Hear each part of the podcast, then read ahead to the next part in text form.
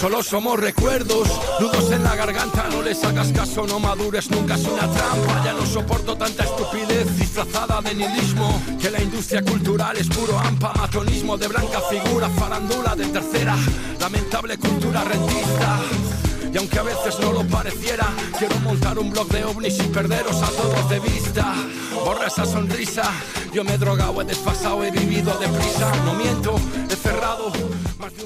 Esta historia o vivencia que vamos a contar empieza por el final o al menos desde un punto en alto para su protagonista, un punto desde el que se puede echar la vista atrás y recomponer el relato con claridad, fuerza y honestidad, como él mismo en su primer párrafo respirando de nuevo tras una lucha en la que se lo jugaba todo, Olga.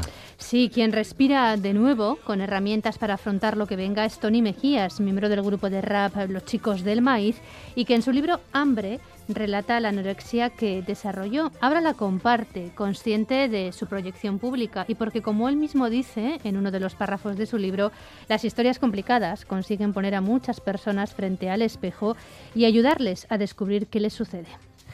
Tony Mejías, ¿qué tal? Bienvenido al Graffiti de Radio Euskadi. Hola, muy buenas. Un placer estar con vosotros y gracias por invitarme.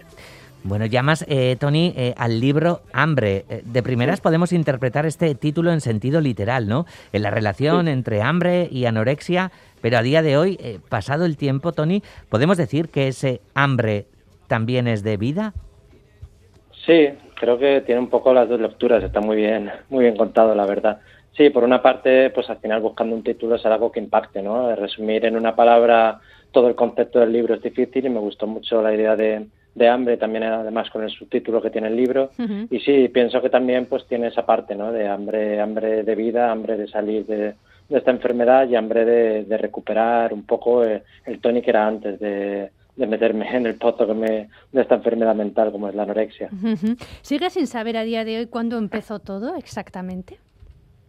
Sí, o sea, justo el punto que, que cambió de hacer deporte de una manera saludable, de alimentarme mejor, de cambiar hábitos para estar bien a, perder el control, pues es muy difícil. Es una línea tan delgada muchas veces, ¿no? Que a veces no sabes en qué momento has perdido el control de tu cabeza, de tu cuerpo y de tu alimentación. Sí que pienso que, bueno, que son cosas que vienen ya de hace años, ¿no? De, de no estar contento contigo mismo, de no aceptarte y demás, que en el momento que empiezas a estar más delgado, pues explota por ahí, pero, pero es muy difícil. Creo que por eso es, es importante hablar de ello, porque es una línea demasiado delgada que muchas veces la cruzamos sin darnos cuenta.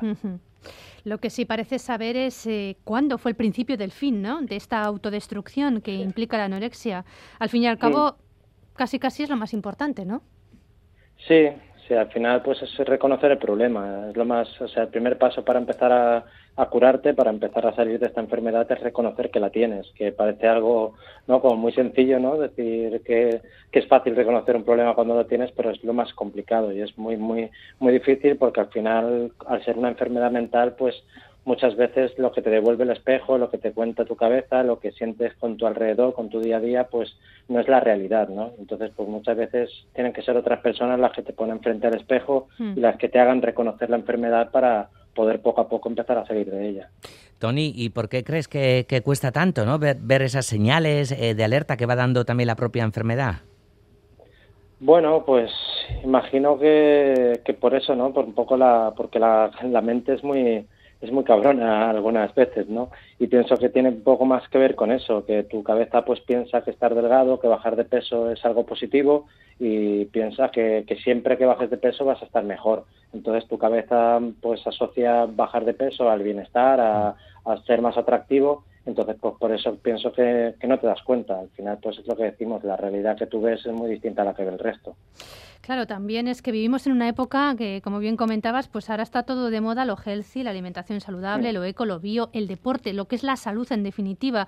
Jo, podría llevar a pensar esta situación, esta realidad que vivimos ahora, que ese pasado que asociábamos a la anorexia vinculado al estar muy, muy delgado para poder emular los cuerpos de los modelos, eso como que había pasado, ¿no? Pero los datos médicos nos están diciendo que, lejos de bajar los casos de trastornos de la alimentación, han crecido. Tú mismo nos acabas de comentar que empezaste ¿no? con el deporte, con el encontrarte mejor, más saludable. Yo no sé si al final tienes la sensación de que estas dos visiones, estas dos modas, por decirlo así, que hemos vivido en las últimas décadas, eh, son la misma, eh, la cara de una misma moneda o tienen el mismo mensaje subyacente en el fondo. Claro, al final, pues todo esto también viene por una presión estética, ¿no? Por unos cánones de belleza que están impuestos en esta sociedad y entonces, pues todo el tema de, de, la alimentación, de alimentos reales, ¿no? Como dicen muchas veces, y el deporte y todos los nutricionistas que hay por redes sociales y demás, pues todo viene porque se nos exige un cuerpo estándar para ser salud, o sea, para estar saludables o para estar bonitos de cara a la galería y entonces pienso que todo esto se suma y además por las redes sociales existe una presión brutal sobre las personas, ¿no? Y, y, además luego pues está el tema de que comentamos muchas veces el cuerpo de otras personas o el peso en un tono pues positivo o negativo. Pues pienso que todo esto se suma y algo que sería algo positivo como comer bien o hacer deporte muchas veces lo hacemos pues pues eso para intentar gustar a otras personas más allá de, de cómo estás tú o más allá de cómo te aceptas tú y entonces es un poco un cúmulo de cosas que, es muy difícil controlar la verdad Claro, eh, y en eso de, cómo estás tú, cómo te encuentras tú, eh, hay, un factor fundamental y hay algo que, repites también mucho en el libro, ¿no? Una palabra eh, en toda esta reflexión, que es la, la autoestima. Ah, Tony, ah, eh, ¿anorexia y autoestima van de la mano? Sí, bueno, o sea, al menos creo que parte sí, ¿no? Porque al final, pues esto, o sea, ya la anorexia no es solo lo que antes veíamos, que eran cuerpos extremadamente delgados, al final es una mala relación con, con la comida, ¿no? Y también, pues todo viene por una falta de, aceptación y una falta de, autoestima. Por mi parte, al menos, hablo en mi caso, no sé, cada persona supongo que es un mundo, sí que viene de ahí.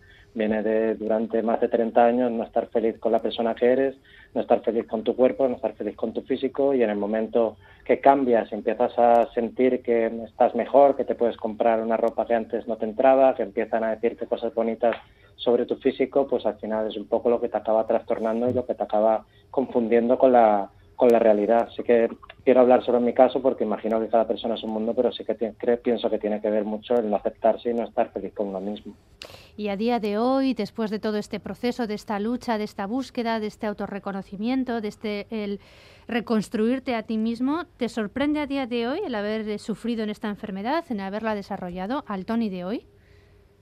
Bueno, creo que sorprenderte sí, ¿no? Porque nunca lo esperas y sobre todo pues lo que te habían contado que era que era la anorexia, que además lo asociaba siempre a mujeres, lo asociaba pues solamente a cuerpos extremadamente delgados y, y, no pensabas que era algo que te podía que te podía pasar a ti, pero, pero es eso, al final pues las enfermedades mentales tienen un cúmulo de cosas que acaban explotando por ahí y es difícil. Pues el Tony de hoy en día lo que, lo que sigue es un poco peleando por, por dejarla completamente, completamente atrás y, bueno, al menos feliz de los pasos dados, feliz de poder ayudar un poco con, con mi historia a otras personas, que veo que está siendo así después de dos meses de sacar el libro y sobre todo pues eso, intentar pues que esta presión estética, que esta presión social que ejercimos sobre las personas solo por su físico, sin importar nada más que lo que ven nuestros ojos, pues a lo mejor se empieza a abandonar un poco y empecemos a preocuparnos más por lo que hay detrás.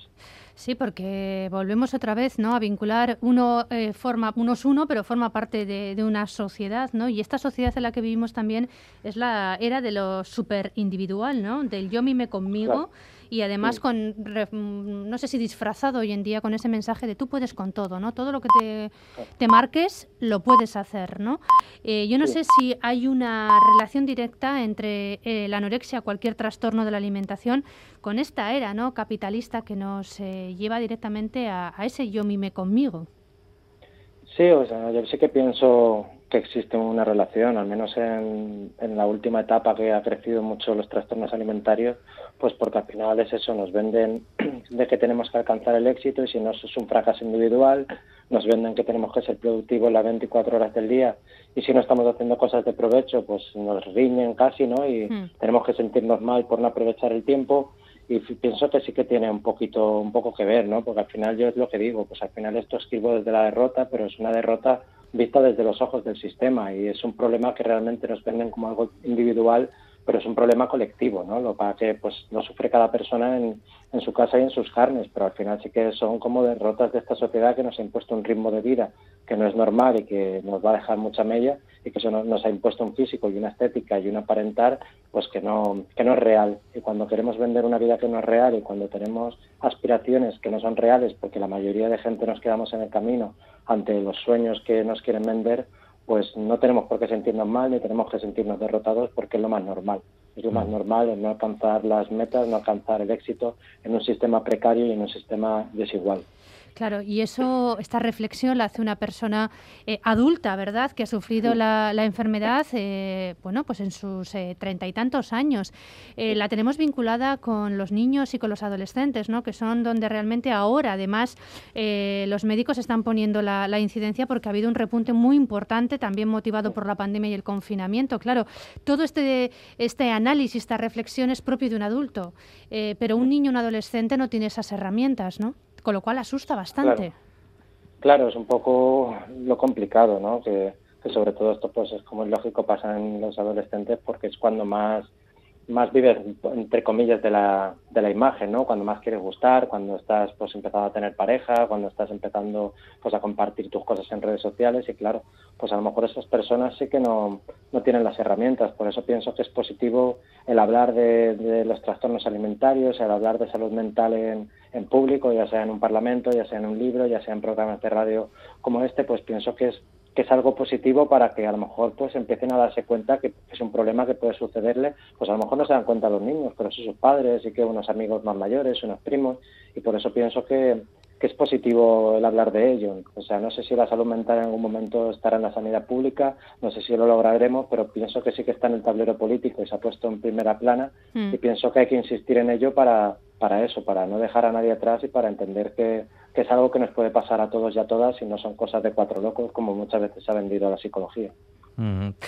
¿Y de qué manera afecta todo ello, Tony, al círculo social, ¿no? Eh, al círculo ya sea familiar, eh, de amistades, eh, en casa, ¿cómo, cómo afecta? Porque claro, cualquier enfermedad mental, ¿no?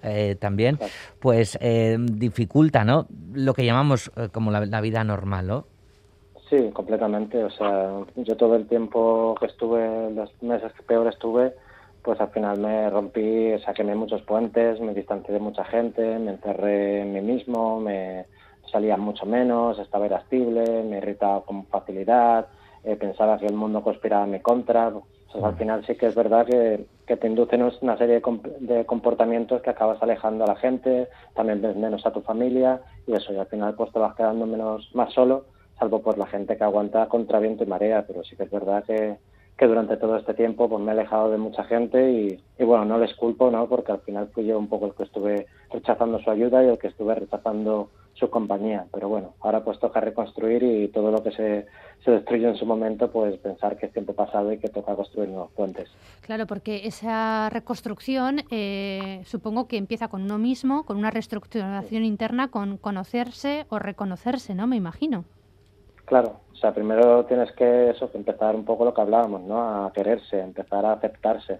Hasta en el momento que no, que no cambias, ¿no? Que no reconoces ese problema y que empiezas a entender qué era lo que te pasaba y cómo tienes que volver a tener tus relaciones y cómo tienes que volver a entender que muchas veces tienes que ceder, cómo tienes que entender que la gente no está haciendo las cosas solo por fastidiarte y demás, pues es como empiezas otra vez a construir relaciones mucho más fuertes, ¿no? Y, sí que es el primer paso, reconocerse uno mismo, aceptarse y a partir de ahí pues intentar vivir, pues sobre todo sin intentar contener todo bajo tu control, que era un poco lo que también me pasaba, ¿no? Que todo lo que se escapase a una lógica que era la mía, pues era, era negativo y era malo. Pues al final, pues eso, tienes que entender a tener, tienes que empezar a tener relaciones normales y relaciones sanas. Mm.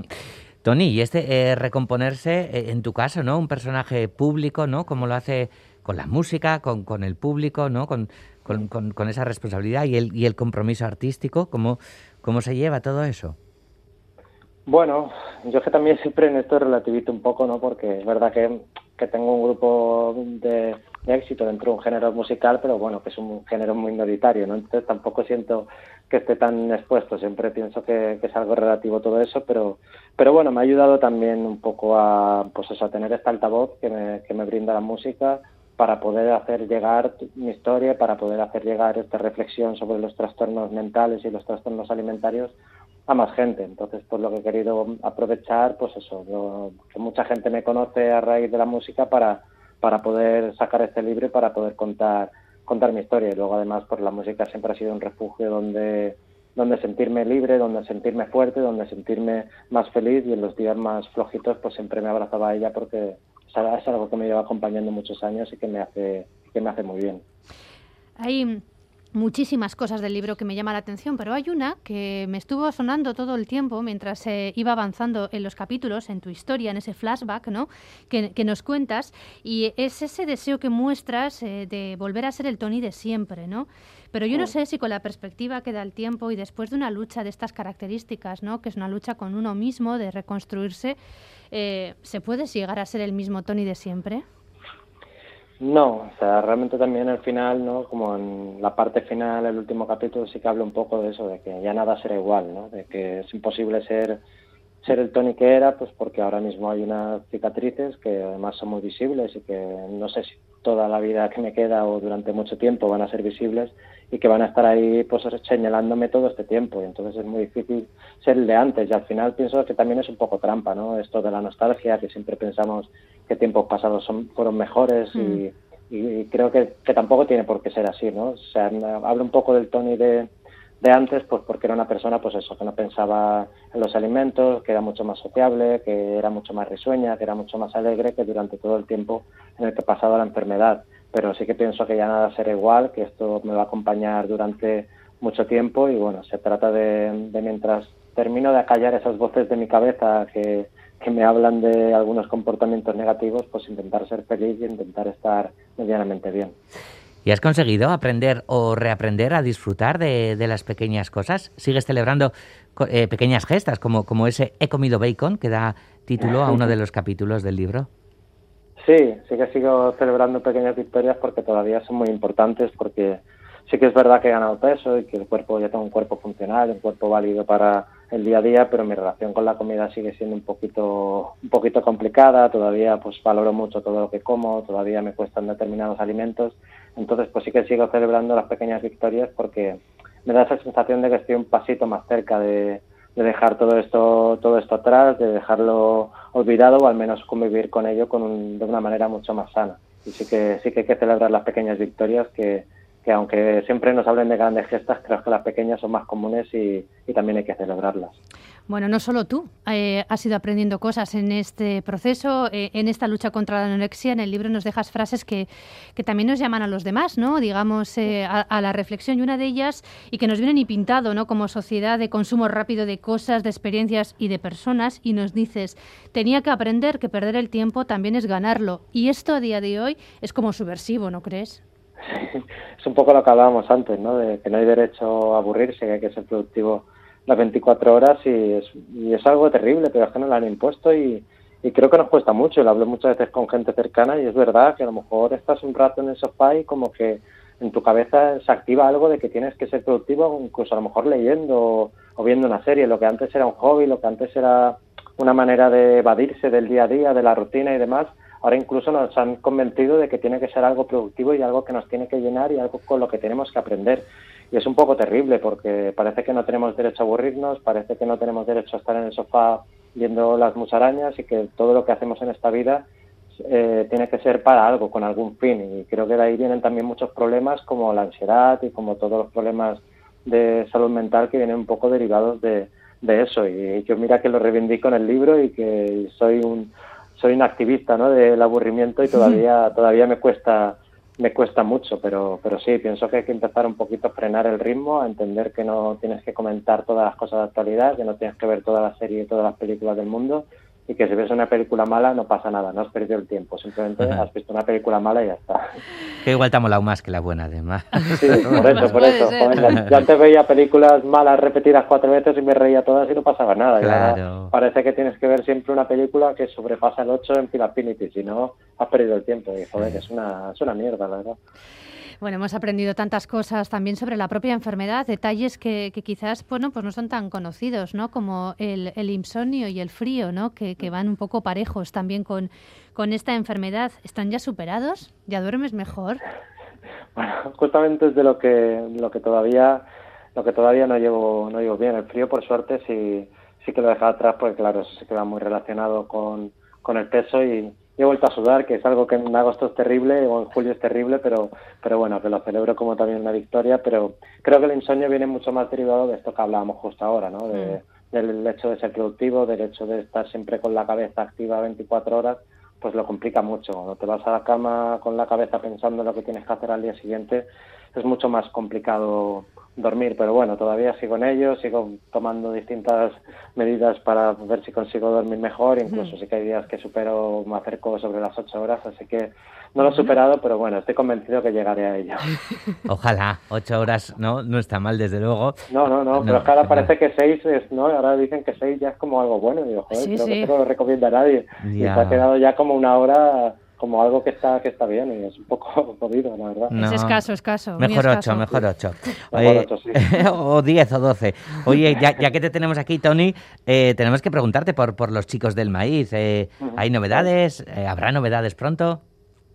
Pues bueno, ahora estamos tomando, saliendo un poquito a la carretera, que, que ha sido un poco un poco difícil, porque además pues nos quedamos presentando recién sacado con manchería pues nos quedamos a mitad de a mitad de gira y ahora estamos retomando con conciertos de estos sentados, con distancias y demás. Mm. Y bueno, pues aparte de lo que escribimos en confinamiento, el EP de David Simon, y sí que es verdad que estamos pensando ya en nuevas canciones y demás, pero sin fecha, porque además queremos celebrar, si se puede y si la pandemia pues la vamos arreglando, para enero queremos celebrar lo que era el 15 aniversario, que bueno, ahora será el 16, pero lo queremos hacer en el Within Center de Madrid con un montón de colaboraciones, repasando un poco la carrera. Y ahora estamos un poquito pensando pensando en ello, a ver si a ver si se puede hacer, a ver si no tenemos que volver a aplazarlo y, bueno, podemos celebrar 15 años de grupo, que, no es poco, y la verdad que, que creo que nunca habíamos pensado que llegaríamos a los 15 años y mucho menos de esta manera. Bueno, pues eh, ojalá se, se, celebren esos 15 años, así que va a ser eh, otra excusa para, para, volver a charlar contigo, ¿vale, Tony? Claro. Pues nos vamos con una de esas canciones de, Comanchería, precisamente hoy Tony Mejías en el graffiti de Radio Euskadi, hablando de, de este libro en el que cuenta su experiencia personal con la anorexia. Hambre. Tony, un placer, es que recascó. Es que recasco. Agur, un beso. Dos hermanos contra el mundo retales de una vida, un sistema moribundo, comanchería, comanchería, dos hermanos contra el mundo, el tendero, la pequeña burguesía. Hambre, mi historia frente al espejo, el libro de Tony Mejías, hoy en Graffiti de la mano de Galder Pérez y Olga Barrio.